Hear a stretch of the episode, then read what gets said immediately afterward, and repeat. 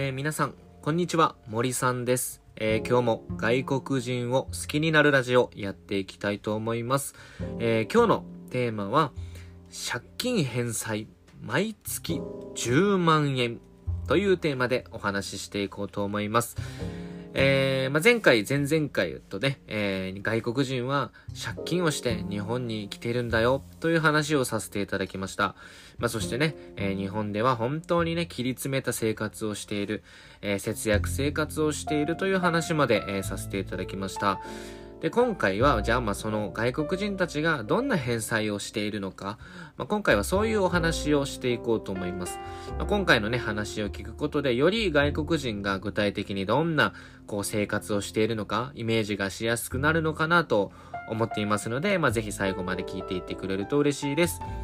えー、このチャンネルではこのように外国人情報をお伝えして、えー、外国人を好きになろうというテーマでやっておりますので、えー、ぜひそういったことに興味のある方はぜひ最後まで聞いていってくれると嬉しいです。では行ってみたいと思います。で、まあ、今回ね、えー、借金を返済している外国人たちの話をしていくんですけども、まあ、借金をしたからには、まあ、返済するっていうのは、まあ、当たり前のことですよね。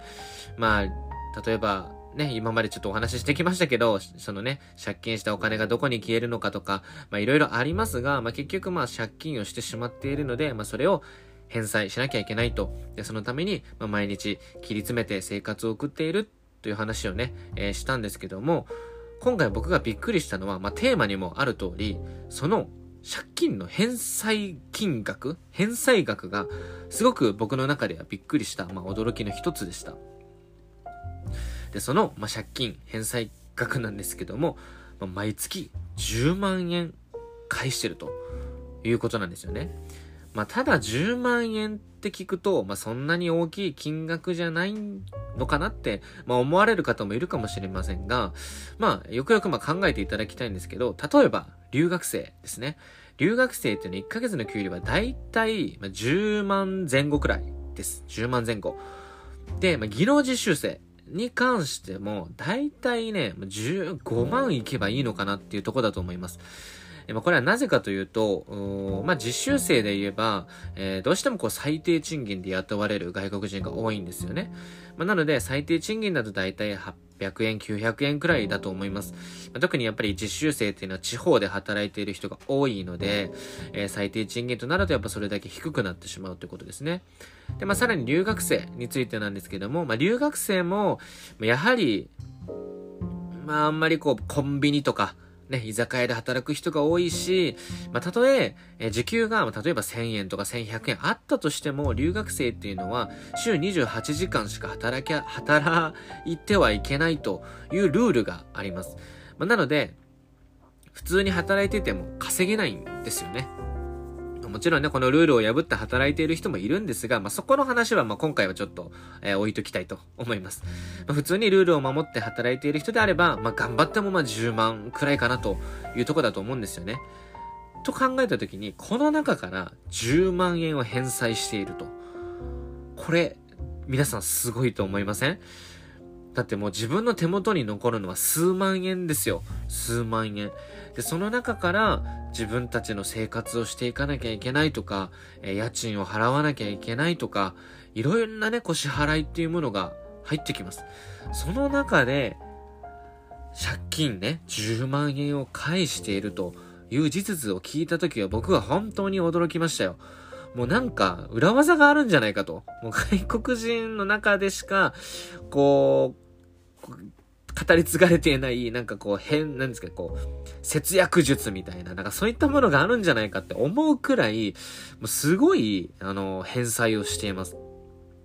で、この子たちのやっぱ貯金の仕方っていうのも、やっぱ半端なくて、うん、なんでその給料でそれだけ貯金ができてるんだろうみたいな話もやっぱよく聞くんですよね。まあ、ここはね、なんか僕たちもこう、もしかしたら見習わ、見習わなきゃいけない部分もあるんじゃないかなと思いつつも、本当にこう、関心をしてしまいますね。うん。まあでも、こんな話を聞くとですね、えー、まあそうやって返済をたくさんしてる、えー、貯金もね、使わずにせっせとしてるっていうのを聞くと、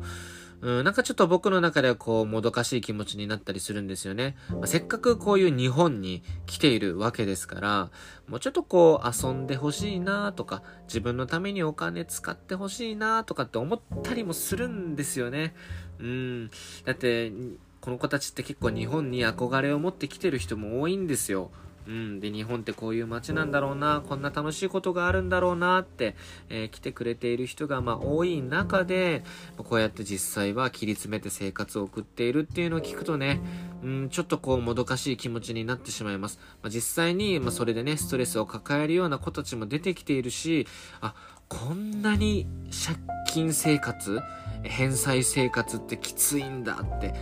えー、なってしまう外国人も多いと聞きます。まあ、そこからね、ちょっとこう、悪い方向に進んでしまったり、犯罪に手を染めてしまったりする人も、まあ出てくるっていうことなんですよね。うん。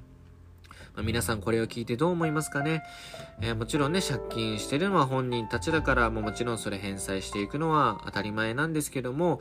まあ、そこはもしかしたら僕たちは関わることは難しいかもしれません。変えていくことはね。まあ、でも、日本で稼ぐっていうところに関しては、まあ、僕たちも手伝えることがあるのではないかなと思っているんですね。